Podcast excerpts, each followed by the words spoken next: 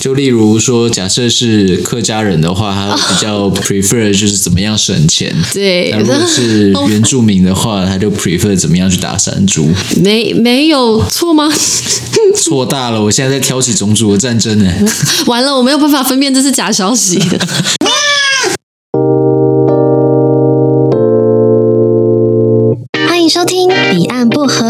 我是小倩，我是胡叔，这里是一个为时事 podcast，挖掘新鲜有趣的资讯，都在彼岸薄荷。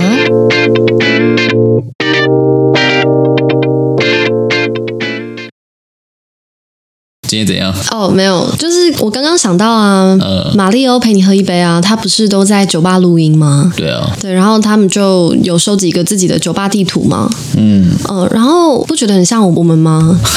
我又不去酒吧，我又不喝酒，可是我们去咖啡厅啊，而且我们都是去咖啡厅剪辑啊、做图啊、写稿啊，所以我们可以弄一个咖啡厅地图啊，好像也是可以了。对，然后有狂热粉丝的话，就可以去这些地图蹲点，看可不可以巧遇我们。哎，不对啊。可是我们都是散着去，应该有点难。对啊，就是像转蛋一样有几率。转蛋。对。OK，bye。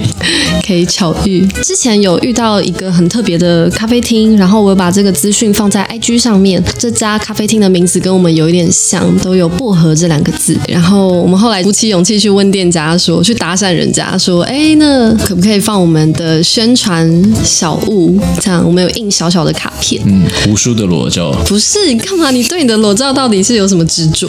不行，大家一定要看我的裸照。不要，请大家看我画的卡片，谢谢。对，然后店家人超好的，他们就答应了。而且我们就是点一杯咖啡在那边坐一个下午，也也不是说买了很多东西。嗯，觉得店家人超好，就有空大家可以去那边走一走，这样。对，而且店家还很认真的听我们说我们整个节目是做什么，然后我们的宗旨是什么，然后还要问很多问题，我就觉得好用心哦。对啊，而且这个店。家一讲 podcast，他知道这是什么，超感人的。现在在台湾好像 podcast 是一个很不流行的东西一样。呃，还在还算小众啊，还在成长期。嗯，反正我们之后在 IG 上面啊，跟 Facebook 上面也会在陆续更新一些我们觉得适合工作的咖啡厅。对，那所以如果你常常就是 work at cafe 的话，就可以参考一下。好，我们进入念观众留言的环节吧。OK，那今天是有一位这个这个人比较特别，因为我。知道他是谁哦，oh. 对，然后他的在 Podcast 里面哦，他在 iTunes Podcast 里面，他是叫做串门子，那是标题，他的标题，他的标题叫串门子，然后他的名字叫做阿伟哥哦，oh. 对，这位阿伟哥我要介绍一下，他蛮有趣，他是以前在电台里面，他是在正式的电台里面是有自己的节目的哦，oh, 是不是你上次在 Podcast 聚会里面遇到的那个？对，他来留言哦。对，是的，是的，他跑来留言，他说胡叔是个人帅又很有梗的播客，有机会欢迎来南部走跳，嗯好烂呢，热情招待，因为他这个是用那个台语的，哦，OK OK，记得分享你的 Podcast 制作上下集，让南部的小朋友们认识一下，感谢哦，嗯，然后温习南方生活的阿伟哥，好，他你还说他很严肃，我觉得听起来蛮亲切的啊，嗯，一开始我觉得。他严肃，嗯，但是其实实际聊过天之后，发现他是很亲切，然后讲话很柔和的人，非常的斯文。嗯，哎，那他会听我们现在这一集吗？我不晓得，我可以推跟他去聊一下，跟他讲一下。OK OK，哎，好可惜哦，我上次没有特别，我后面就腔掉了。对，因为你喝了酒。对，我好，我后来就没有跟他聊到天，下次好了。嗯，未成年不可以喝酒哦。哎，嗯啊，但是你成年很久了。也没有啦，刚成年，刚成年。听在放屁，硬要好。然后我再念一个 IG 的留言，是来自于 Ken T A 零六二零。对，然后他留言回复说：“小雀的声音真好听，感觉本人很有气质。”谢谢 Ken，你的眼光非常好哦。Ken，你是是，其实你是萧煌奇对不对？萧大哥你好，人家眼光很好在那边。然后他这个是在我们 EP 十，就是 Podcast 制作介绍的那一集底下的留言。然后说到我们。们之前更新的 Podcast 十跟十一集啊，我们一次更新两集嘛，嗯，然后我就去后台看数据，发现大家都超乖、超可爱，就是听完上集之后，就一定会接着听下一集，所以上下集的收听率是用同样的速度在成长的，就几乎是百分之百，就百分之九十以上。对对对，嗯，就你你可以感觉得到，就是观众正在点击、正在播放，你就会觉得啊，好可爱哦。嗯，我还没有去注意这件事情啊，没关系，我现在跟你讲了。Podcast 那上下两集是我们很用心的去做的，嗯，确实，就是把我们从一开始做 Podcast 到现在，大概七成啊，都把它放进去里面，那剩下那三成是比较难用言语去分享给各位，或者是说我们把它文字化，有些细节还是用影片会比较好。哦，你要偷偷暗示大家，我们之后会拍影片吗？应该会拍一些影片了。嗯，对，我们其实在物物色场地啦。嗯，好，那就请大家慢慢慢慢期待，我们还不能透露太多细节。好，那你再跟大家讲一下那个我们留言就是怎么怎么选留言。各位听众，我们选留言的方式呢，把你最内心的想法以及说你想说的话，只要你很用心的打上去，分享出来，我们会看到你的用心，我们就会在节目里面把你的留言给念出来。嗯，对，所以今天没有被念到，也不要灰心哦，我们说不定下次就会抽到你的了。嗯，这是用抽的了。对，对，这非常的主观。让我们彭总来抽。让彭总。对，彭总是一只猫。那比方说，像我们最近就有收到一个比较认真在问问题的留言吧。嗯，对，那这个留言他是问我们说，呃，这个留言的人叫做亮亮，他问我们说，想听听看我们对于资讯爆炸这个议题的建议，因为他感觉到就是自己啊，跟身边的年轻人在小时候成长的时候就获得非常多的网络资讯，然后让他觉得很难专注在一件事情上面，也感到容易焦虑。他就来问我们，看看能不能为这件事情就是发表一下看法，提出一些解决的方式等等。这其实也是我们之前一直在呼吁大家的，就诶，如果想听的主题可以来投稿，我们真的会就是把它念出来，然后做一些功课给大家。那我们就切入今天主题吗？嗯，好。那讲到资讯爆炸导致的焦虑这个议题，我自己本来就蛮有兴趣的。先讲一个为什么大家会感到焦虑的原因好了，这其实不是大家的错，千万不要觉得是自己能力不够好，不不够不能消化这么多资讯，其实跟生理上的限制有关。你们知道，其实人类的生理机能啊，尤其是大脑的构造跟容量这些东西，自从石器时代以来改变的并不是很多，几乎是差不多的。所以你可以想象一下，我们现在正在用来自石器时代的大脑，然后要容纳网络这种庞然的资讯大物，你就可以想象我们该是多么的无法负荷、爆炸跟焦虑了。庞然的资讯大物，资讯的庞然大物。怎么样？爬山倒树而来。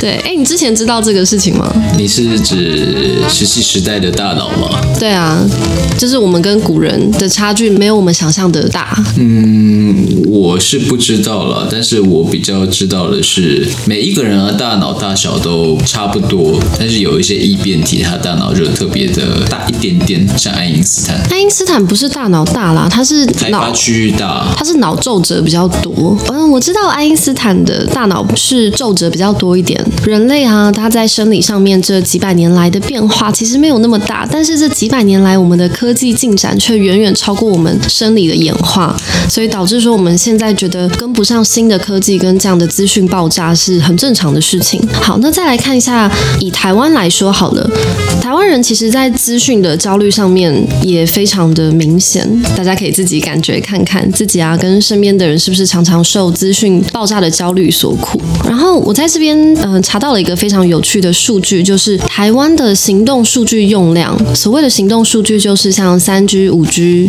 四 G 这样的东西。好，行动数据用量呢，猜猜看是全世界第几名？我已经看过这个资料了。哎，不一定哦，我有两个数据，我你说不定不记得。我看是第二名。台湾的行动数据用量是全球第二，全亚洲第一。那全世界前五名有谁呢？有芬兰、台湾、巴林、澳洲跟爱沙尼亚。爱沙尼亚，对，你知道在哪里吗？我怎么听起来很像一种咖啡豆的名字啊？哪有？没有啊。很像咖啡豆的名字啊。你记错了吧？好，你继续。好，你是不是记到坦桑尼亚？对。那个才是咖啡豆，很烦。爱沙尼亚它是靠近芬兰，在波罗的海三小国的其中一个国家，帮大家介绍一下。然后另外提到的巴林是在中东的一个在波斯湾西岸的岛国。你看，我就是很认真在准备这个。在台湾为什么行动数据的用量可以这么高呢？其中一个很重要的原因就是台湾的电信费比较便宜。台湾电信费很便宜吗？我想一下哦，相对于我在马来西亚跟中国，对电信费算是蛮便宜的，嗯、连韩国都比我台湾贵。对，我在澳洲的时候也是，嗯，就是澳洲电信费也是比台湾高，所以我一到澳洲非常的不习惯，而且澳洲没有吃到，所以最常见的流量方案大概就是什么三到六 GB。可是台湾这边有一个统计是说，嗯，台湾每个人平均的行动数据用量是十 GB，然后我再回去看澳洲那个三到六 GB 的那个预付卡，想说这是这给谁用的啊？等一下等一下，你说台湾平均的用量是多少？十 G 哦，十点七 GB。怎么可能？我这个月都超过两百了。就是你在拉高平均的。对。哎，请问你都看一些什么东西呢？就是看一些就是文艺啊、爱情啊、动作融合起来的一些东方亚洲片这样子。你以为这样讲大家就不知道你在讲什么？日剧啊，日剧啊。日剧。好，十点七 GB，大家可能比较没有概念，这相当于每个月在 Netflix 收看十一个小时的内容。嗯嗯，大家可以反省一下，是不是自己拉高了平均？我妈应该拉高蛮多平均的啦，她超爱追剧的。阿姨不是很喜欢看那个吗？嗯，哪一个？土味影片。哦，然后她很喜欢看土味影片。对，你可以解释一下土味影片。对，土味影片算是最近的一个词汇吧，嗯、应该是中国那边传来的啊，我好难解释哦。他就是那种农村的小孩拍摄农村生活，然后捕鱼啊，对对对，大树屋啊，对。然后通常这些影片的共同点就是内容不太有编排，取景也不是特别设计过，就是真的很像你平常走路在拍片一样。然后还要有时候跟镜头说一下，我现在要开始烤山猪喽。对，然后就开始捡木材，然后镜头就被搁置在旁边很久，很很奇妙的一个种类的影片吧。但我妈就很爱看。好，Anyway，台湾人的行动数据用量这么高，那代表我们代表我们在边移动边吸收资讯的量上面是全球之冠哎。对不起，全球第二。全球第二，第一是谁？第一是芬兰。芬兰我没什么概念。芬兰我我有去查一下为什么，其中一个原因也是因为他们电信费比较便宜。哦。对，但我没有再查到其他比较多的资讯。哎，那既然台湾的电信是这么的便宜的话，那为什么之前四九九之乱大家都在那边吵啊？不懂。就是中华电信它不是出了一个四九九的方案？对。然后超便宜，然后大家就在争，然后抢排队。嗯，便宜还要再更便宜，就是一个我们非常简勤俭，对，非常勤俭。大家都有客家人的血统，可能大家都有混到这样子。所以当你拿到这个数据，再这样去联想的时候，就会觉得很惊人。所以也难怪我们在台湾的听众会特别跟我们反映，他感到资讯爆炸会有焦虑跟压力这件事情了。可是他所谓的资讯爆炸，是很多的资讯每天都在灌到他的手机里面、他的电脑里面，嗯，还是说在整整个世代资讯传递很快？这是两个不一样的概念。对，这是两个不一样的概念。所以这边我们要稍微解释一下，资讯爆炸到底是什么呢？资讯爆炸其实乍听起来是好事啊，就感觉很像是去今天去一个 buffet，然后 all you can eat，你有很多很多的食物可以挑选，东西多，感觉应该是一件好事。那为什么我们会感到焦虑呢？因为我不知道吃什么。没错，就是现在的问题是，像是有用的资讯跟劣质的资讯，甚至是假的讯息，全部都混在一起了。那这让我们要花非常多的时间去去无存清。光是这样讲，可能还是有点难想象。我们可以去回顾一下历史，因为我们现在面对的网络资讯爆炸，并不是人类历史上第一次的资讯爆炸。资讯爆炸其实伴随着每一次科技的革新，都会出现这样的现象。那我们直接来看一下历史的例子。比方说呢，早期有了印刷术，我们就出现了报纸跟传单。那家门口的信箱就会出现什么呢？家门口的信箱广告。没错，我们就会被广告、传单各种神奇的东西塞满，这样。哎，那在更以前呢？哎，你说信鸽吗？要不然就是天桥底下说书的哦，那好像也是一种媒体哦，或者是诗歌，或者是儿歌。不过我刚刚讲的是资讯爆炸是伴随科技的革新，嗯，说书人他不太算是科技的革新吧，所以可能还好。所以那个是变成传统民俗的一部分，也不算科技了。我觉得它算是传统的媒体，诶，可以算媒体吗？传统媒体，但它不会让大家有资讯。过量的感觉。但如果你把嗯、呃、说书人的这个时期跟更久以前没有语言的时期来对比的话，那说书人的时期就对他们来讲是非常资讯爆炸的哦，好玩吧？那在印刷术传传单跟广告单之后呢？嗯、来之后我们就出现了电视。那电视频道，我们有几个电视频道呢？三。诶，从前从前只有三个。嗯哼。诶，这在电视频道之前有广播吧？啊，我跳过广播了，但我对广播比较不熟，你可以补充一下。其实广播的话，它是在比较全盛时期，是从一战之后，然后因为有资讯媒体战，嗯，那这个就是因为可能像第一次世界大战的时候，我必须要扰乱对方的军心，嗯，那我就去放一些假消息，说可能法国在跟德国对打，那法国就会放假消息说，哎，德国已经战败啦，怎么样，然后让他们军心散乱，然后德国就会放消息说啊，法国现在产生瘟疫啊，他们已经战败啦，嗯，对，这种方式，这个比较像是间谍行动吧，但同样，我们如果把它拿来跟中世纪的战争比较，那一战时期的战争资讯确实也是一种，就是如果把一战时期的这样的一个广播的资讯量跟过去没有广播的可能中古时期来做比较的话，那你可以确实可以说一战的资讯是更爆炸的。对，它也是算科技在提升的时候它产生的一个进步。谢你选择收听《彼岸薄荷》，现在上 iTunes、Facebook 或 Instagram 留言，说出你更喜欢小雀或者胡叔，就可以得到一份专属的录音礼物哦。也别忘记赶快来参与 IG 的限动问答，一起来决定下一期的节目内容吧。很期待见到你，以及 iTunes 五星评分的鼓励。接下来，请继续享受美好的聆听时光。我们到电视了吗？你觉得呢？应应该吧，哎，应该先到电话啦。开始发现自己有点错乱，时间轴有点错乱。好，应该是先电话，电话就出现了推销电话嘛，然后各种借贷的电话。呃，对，我超讨厌借贷的电话。补习电话。哦，补习电话，我不要，很烦。然后出现电视，那电视台的话，早期只有三个嘛，后来就出现了一百多个，然后而且他们还是二十四小时放送的电台。一个正常人根本就看不完这么多的内容，这就是资讯爆炸的一种。但是以前的话，就是你可以去选择，意思就是说我今天看这个频道，我就不会看到其他频道，甚至是我把电视机关掉之后，我就看不到电视机了。嗯，我可以自己选择我要不要接受这些资讯。但是现在不一样，对，因为当时的科技就是电视嘛，当时科技就是电视。那电视它能做到的就是你去打开，你就可以看东西。那不像现在我们有手机、有电脑之后，讯息它会更跳出。对，他会跳到你旁边，强迫你去看他。你也可以拒绝他，你你把手机关掉啊。那因为现在生活跟手机没有办法离开了，我只能用一个最舒服的状态去对待它而已。顶多就是可能把它设为黑名单，又或者是拒绝观看。嗯，但坦白讲，这并不是科技的错，是人性。对，就像我们看了一大堆科幻电影，他们都会跟你讲，机器人之所以作恶，都不是他们的错，是使用他们的人可能往不好的方向去使用。才会导致这样的结果，嗯、所以你看，像是印刷术多么重要啊！我们多么需要书籍，然后报纸这些东西，电视多么重要，我们都需要借由电视来看新闻。嗯、呃，上一个时代的事情，网络多重要，没有网络，你要怎么叫大学生写报告？大学生要写个报告吗？要要啦！大学生不用写报告就可以毕业了。你都叫别人写哦？呃，对啊，抓到猪队友。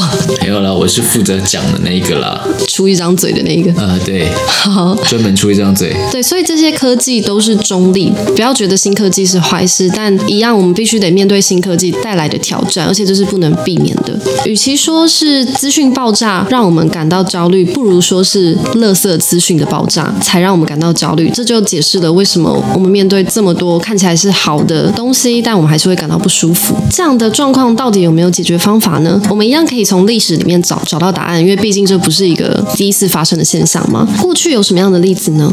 好，我我举一个例子好了，大家可能比较熟悉的就是 email 的出现。其实 email 的出现那个时候有带来一波资讯爆炸，原因是呃发送 email 的成本比过去发送要贴邮票的纸本信件成本更加的低廉，你只要按一个键就可以发送 email 给数百万的收件者，可想而知这带来了多么庞大的资讯。嗯、那所以当时的人们就被迫从电子信件的海洋当中去捞出自己真的可能工作的信件，真正要回的信件。那这是一件很痛苦的事情，当时的人也是感到焦虑的。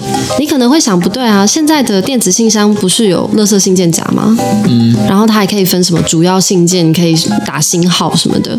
对对，所以要收信的话，去主要信件夹就好了。但是呢，其实垃圾信件夹这个功能，在刚开始有 email 的时候并不存在，它是后来就是所有人都因为 email 的资讯爆炸感到很困扰的时候，像是 Google 这样的科技公司才在几年之后研发出来这个功能。嗯，那垃圾信件夹的功能是怎么开发出来的呢？它就跟大数据有关。嗯，它是利用大数据跟演算法，然后去分离出来什么样的信件是垃圾信件，什么样是重要的信件，才让我们从 email 的资讯爆炸中解脱出来。我在猜想啊，嗯，假设今天有一百个用户，嗯，他们一百个人都收到一样的信件，那么里面只可能只要有六十个人把这个人丢到垃圾桶里面，或者是把它分类自行的归类到他是垃圾信件，那 Google 它就会说，哦，那既然这六十个人这么高的比例会觉得它是垃圾信件，那我就把它观察一下。OK，下一次同样的一个位置发出来一百封，也是给这一百个人类似的信件，这一次有九十五个觉得它是垃圾信件，就把它放在垃圾桶，或者是把它归类到垃圾信件，Google 就确定说这个东西是垃圾信件。往后它不管是发给这一百个人，它都会把它归类到垃圾信件。嗯，有可能就是利用大数据跟演算法，它会有很多的参考指标。嗯，像刚刚胡叔讲的，就是一个可能观察大部分用户的动作的动作。对，当然也有可能是直接去追踪那个网域，看那个网域的评价 reputation 好不好，再决定他的信件是不是要被归在垃圾信箱。我们可以从这个例子学到什么呢？学到说，其实接下来科技公司的发展跟新的科技，我们可以用新的科技去解决现在科技带给我们资讯爆炸的问题。回到现在好了，现在我们有什么样的科技已经可以解决资讯爆炸的问题？其中一个就是演算法嘛，包含我们平常在用的，嗯，YouTube、Facebook、Google，他们都非常强调有自己很好的演算法，可以知道你想要看什么，然后把这样的内容放到你的前面。我自己用 YouTube 的时候，就蛮常看到他推荐一些我从来没看过，但点进去发现我很喜欢的影片，通常是跟动物有关的。嗯，他就是知道说你平常会看什么东西，嗯，然后就把你给加进去这个样子。讲一个背背景的小知识好了，在这些演算法要画。分群众的时候啊，他不会只分成男生跟女生，实际上他们好像有十六还是十八个性别。性别？嗯，性别。性别。对，就可能你是什么男生，但是你比较阴柔，或者是对他就是有十八个这样的 tag 会给你。这个应该是族群的分类吧？应该是有族群分类，但是我看的那一那一份资料，它是用性别这两个字。哇哦！所以说不定族群它还有另外的分类。但黑人、白人这样子。对，可能确实，虽然不是要说。racist，但是真的不同的人种，他也许有兴趣是不一样的。嗯，就例如说，假设是客家人的话，他 比较 prefer 就是怎么样省钱。对，如果是原住民的话，他就 prefer 怎么样去打山猪。没没有错吗？错大了！我现在在挑起种族的战争呢。完了，我没有办法分辨这是假消息。这是假消息，这就是一个假新闻。我直接被洗脑哎！你怎么这这样？很烦哎。好。我刚刚讲到哪了？哦，好，有提供新的演算法科技的平台，像 Google、Facebook 这些。但是呢，新的演算法、新的优化、这些新功能的开发总是要钱的。但是我们平常上网都没有付钱，为什么我们就突然有了新的演算法？他们是从哪里来的？从哪里来的？你说？当然是有人付钱啊！你觉得是谁呢？广告公司吧？答对喽！对，就是广告商。所以虽然现在有演算法优化了，但是这个演算法基本上是为广告商服务的，合理吗？因为他们付钱。嗯，并不是为了阅听大众。虽然我们现在有比较好的科技，但我们反而觉得广告越来越多，甚至在我们想不到的地方都可以出现广告。到底是谁发明 YouTube 前面有两次广告的？真的是哦，我的天哪，好可怕！哎，说到广告，哎，嗯，你可以讲一下你之前那个广告那个经验哦，天哪，客户反馈那个，我听了我一直笑。你说，你说，你说，你说，超超好笑。好啦，反正我已经离开那家公司了，应该没关系。你说，你说，就我之前在联播网的广告公司上班，那联播网广告就是我们平常看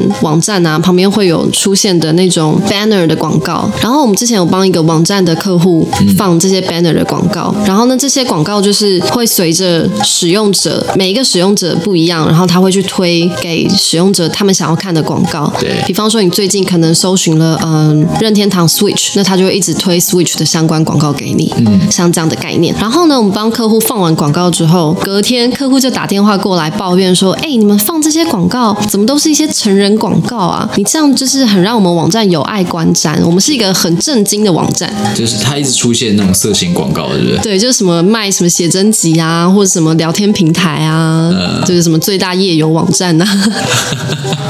然后呢？这种，然后呢，我们就必须要板起一张脸，很认真的跟客户解释说：是这样的，你不要着急，就是我们这个广告机制呢，是每一个人看到这个网站上的广告都不一样的，都是根据这个使用者平常的习惯，他点选了什么样的网站，搜寻了什么样的关键字，再推广告给他。所以你不要担心，你的顾客应该是不一定会看到你看到的这些东西。假设你的顾客是妈妈的话，他就看到可能是育婴用品或家庭用品。对。那如果是学生的话，他可能就是学生文具或者是电脑组等等的。如果他看到的是都是成人的广告的话，那就是他平常搜寻的东西就是 没有错。所以这就代表这个客户自己平常在搜寻都的都是成人内容，所以他才会看到就是网站广告一直推他成人内容。然后那他尴不尴尬？然后他还拿这件事情来跟我抱怨，我都不知道讲什么，很烦。他就自己默默就说：“哦，好，那那我再回去试试看。”叫他赶快搜寻别的东西啦。他直接无痕分页看，可能比较快。Anyway，反正就是很好笑。对，其实大家对广告的运作模式可能还不是太了解吧。我们那个时候也常常碰到要教育客户的问题，这样子。好，就给大家一点背景知识，大家可以观察一下自己网站上面的广告是什么，就知道自己平常的行为模式怎么样。呃，说回来，我们现在有新的科技、新的演算法，但是我们反而觉得没有更有用的资讯到我们面前，到底该怎么办呢？嗯、呃，有两个做法，一个就是我们还是继续等待这些科技公司良心发现，对，挺 等待他们良心发现，不再只为广告商做事，可以为阅听者做事。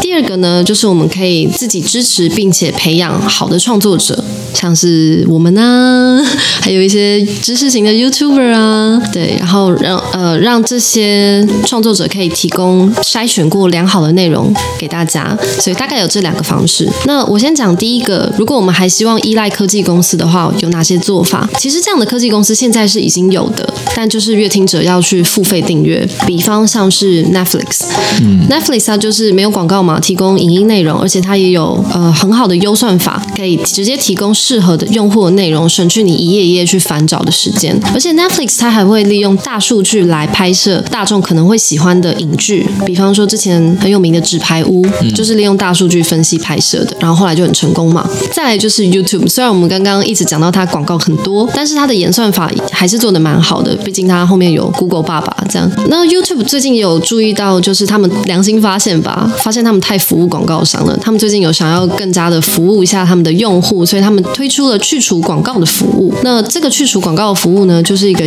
以乐听者为主的功能。所以现在这些科科技公司慢慢的有开发出来了这样的功能，算是我们如果知道的话，可以多加利用的地方。可以推测啦，在未来啊，也许就会有更多的网站，比方说可能 Facebook 跟 IG 也都开始提供了你付费可以去除广告的功能，然后让你可以看到嗯、呃、你想看的内容。这样，嗯，好，那那如果你不想这么被动依赖科技公司的话呢，你可以来支持优质的创作者。那即使是我刚刚讲到的各种平台，Netflix 也好，YouTube 也好，这些平台上的内容都仰赖创作者的创造。对，所以如果今天我们有一个很好的创作环境，鼓励自由的创作，然后观众也可以很积极的去表达说他们想要看的内容，那自然而然我们就可以养出很多优质的自媒体频道。对，那像我自己平常追踪的知识型 YouTube，像是志奇七七、嗯、呃，混乱博物馆，嗯，筷子老高，我可以说他是知识型的吗？你说老高吗？对啊，老高，